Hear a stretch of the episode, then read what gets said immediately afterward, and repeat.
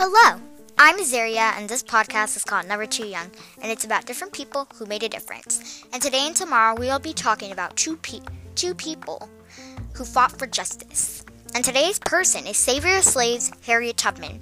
She was born circa 1822 in Dorchester County, Maryland, USA, and died on March 10, 1913, in Auburn, New York, USA. Her occupation was being an abolitionist, and her boldest moment was guiding slaves to freedom. Harriet Tubman was born a slave in Maryland's Dorchester County around 1820. When her owner died in 1849, Tubman was afraid that she would be sold and her family torn apart. She decided instead to escape. Their journey north to freedom was so dangerous that most slaves didn't dare attempt it, but Tubman did, and she made it to the free state of Pennsylvania. Once there, however, she didn't stay for long. She didn't stay safe for long. Tubman headed back to the south to bring her family to freedom. The first of many return trips she would make. Rescuing slaves became her life's mission. Growing up as a slave, Harriet Tubman endured physical violence as part of her everyday life. Once as a teenager, she was running an errand when she came across a slave who had left the fields without permission. The man's overseer told Harriet to stop the runaway. To help stop the runaway. When she said no, the overseer threw a 2 pound, 0.9 kilogram weight at er- Harriet's head, causing seizures and severe headaches that would plague her for a lifetime. Tubman never forgot the horror she endured. Her desire to save others from this terrible fate drove her to become a guide or conductor on the Underground Railroad, a network of secret routes and where and houses where slaves could ride on the per- perilous journey northward. Runaways had to travel great distances, often on foot and with very little food to eat. They had to cross treacherous rivers and fend off wild animals.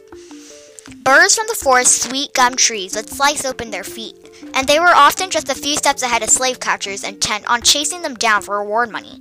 If runaways were caught, they would be beaten, branded, jailed, or even killed. Tubman's actions earned her many enemies in the South. By 1856, Maryland planters offered a $40,000 reward for Tubman's capture, but even that couldn't stop her. Tubman used clever tricks to get her precious cargo to the safety of the North.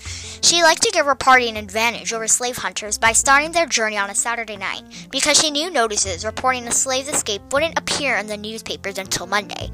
When she encountered slave owners all on the road, she would turn around and pretend to be heading south.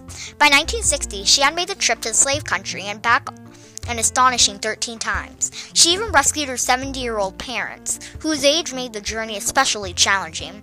All told, she helped. All told, she helped free about 70 slaves through the Underground Railroad, and was proud to say that she was never lost one along. She never lost one along the way. When the Civil War began in 1861, Tubman joined the fight, leading a raid to free more than 700 slaves in South Carolina. Abolitionist John Brown called her General Tubman, once saying she was one of the bravest persons on this planet. She died surround she died surrounded by friends and family members at age 91. And here's a quote Every great dream begins with a dreamer. Bye bye. Thank you for listening.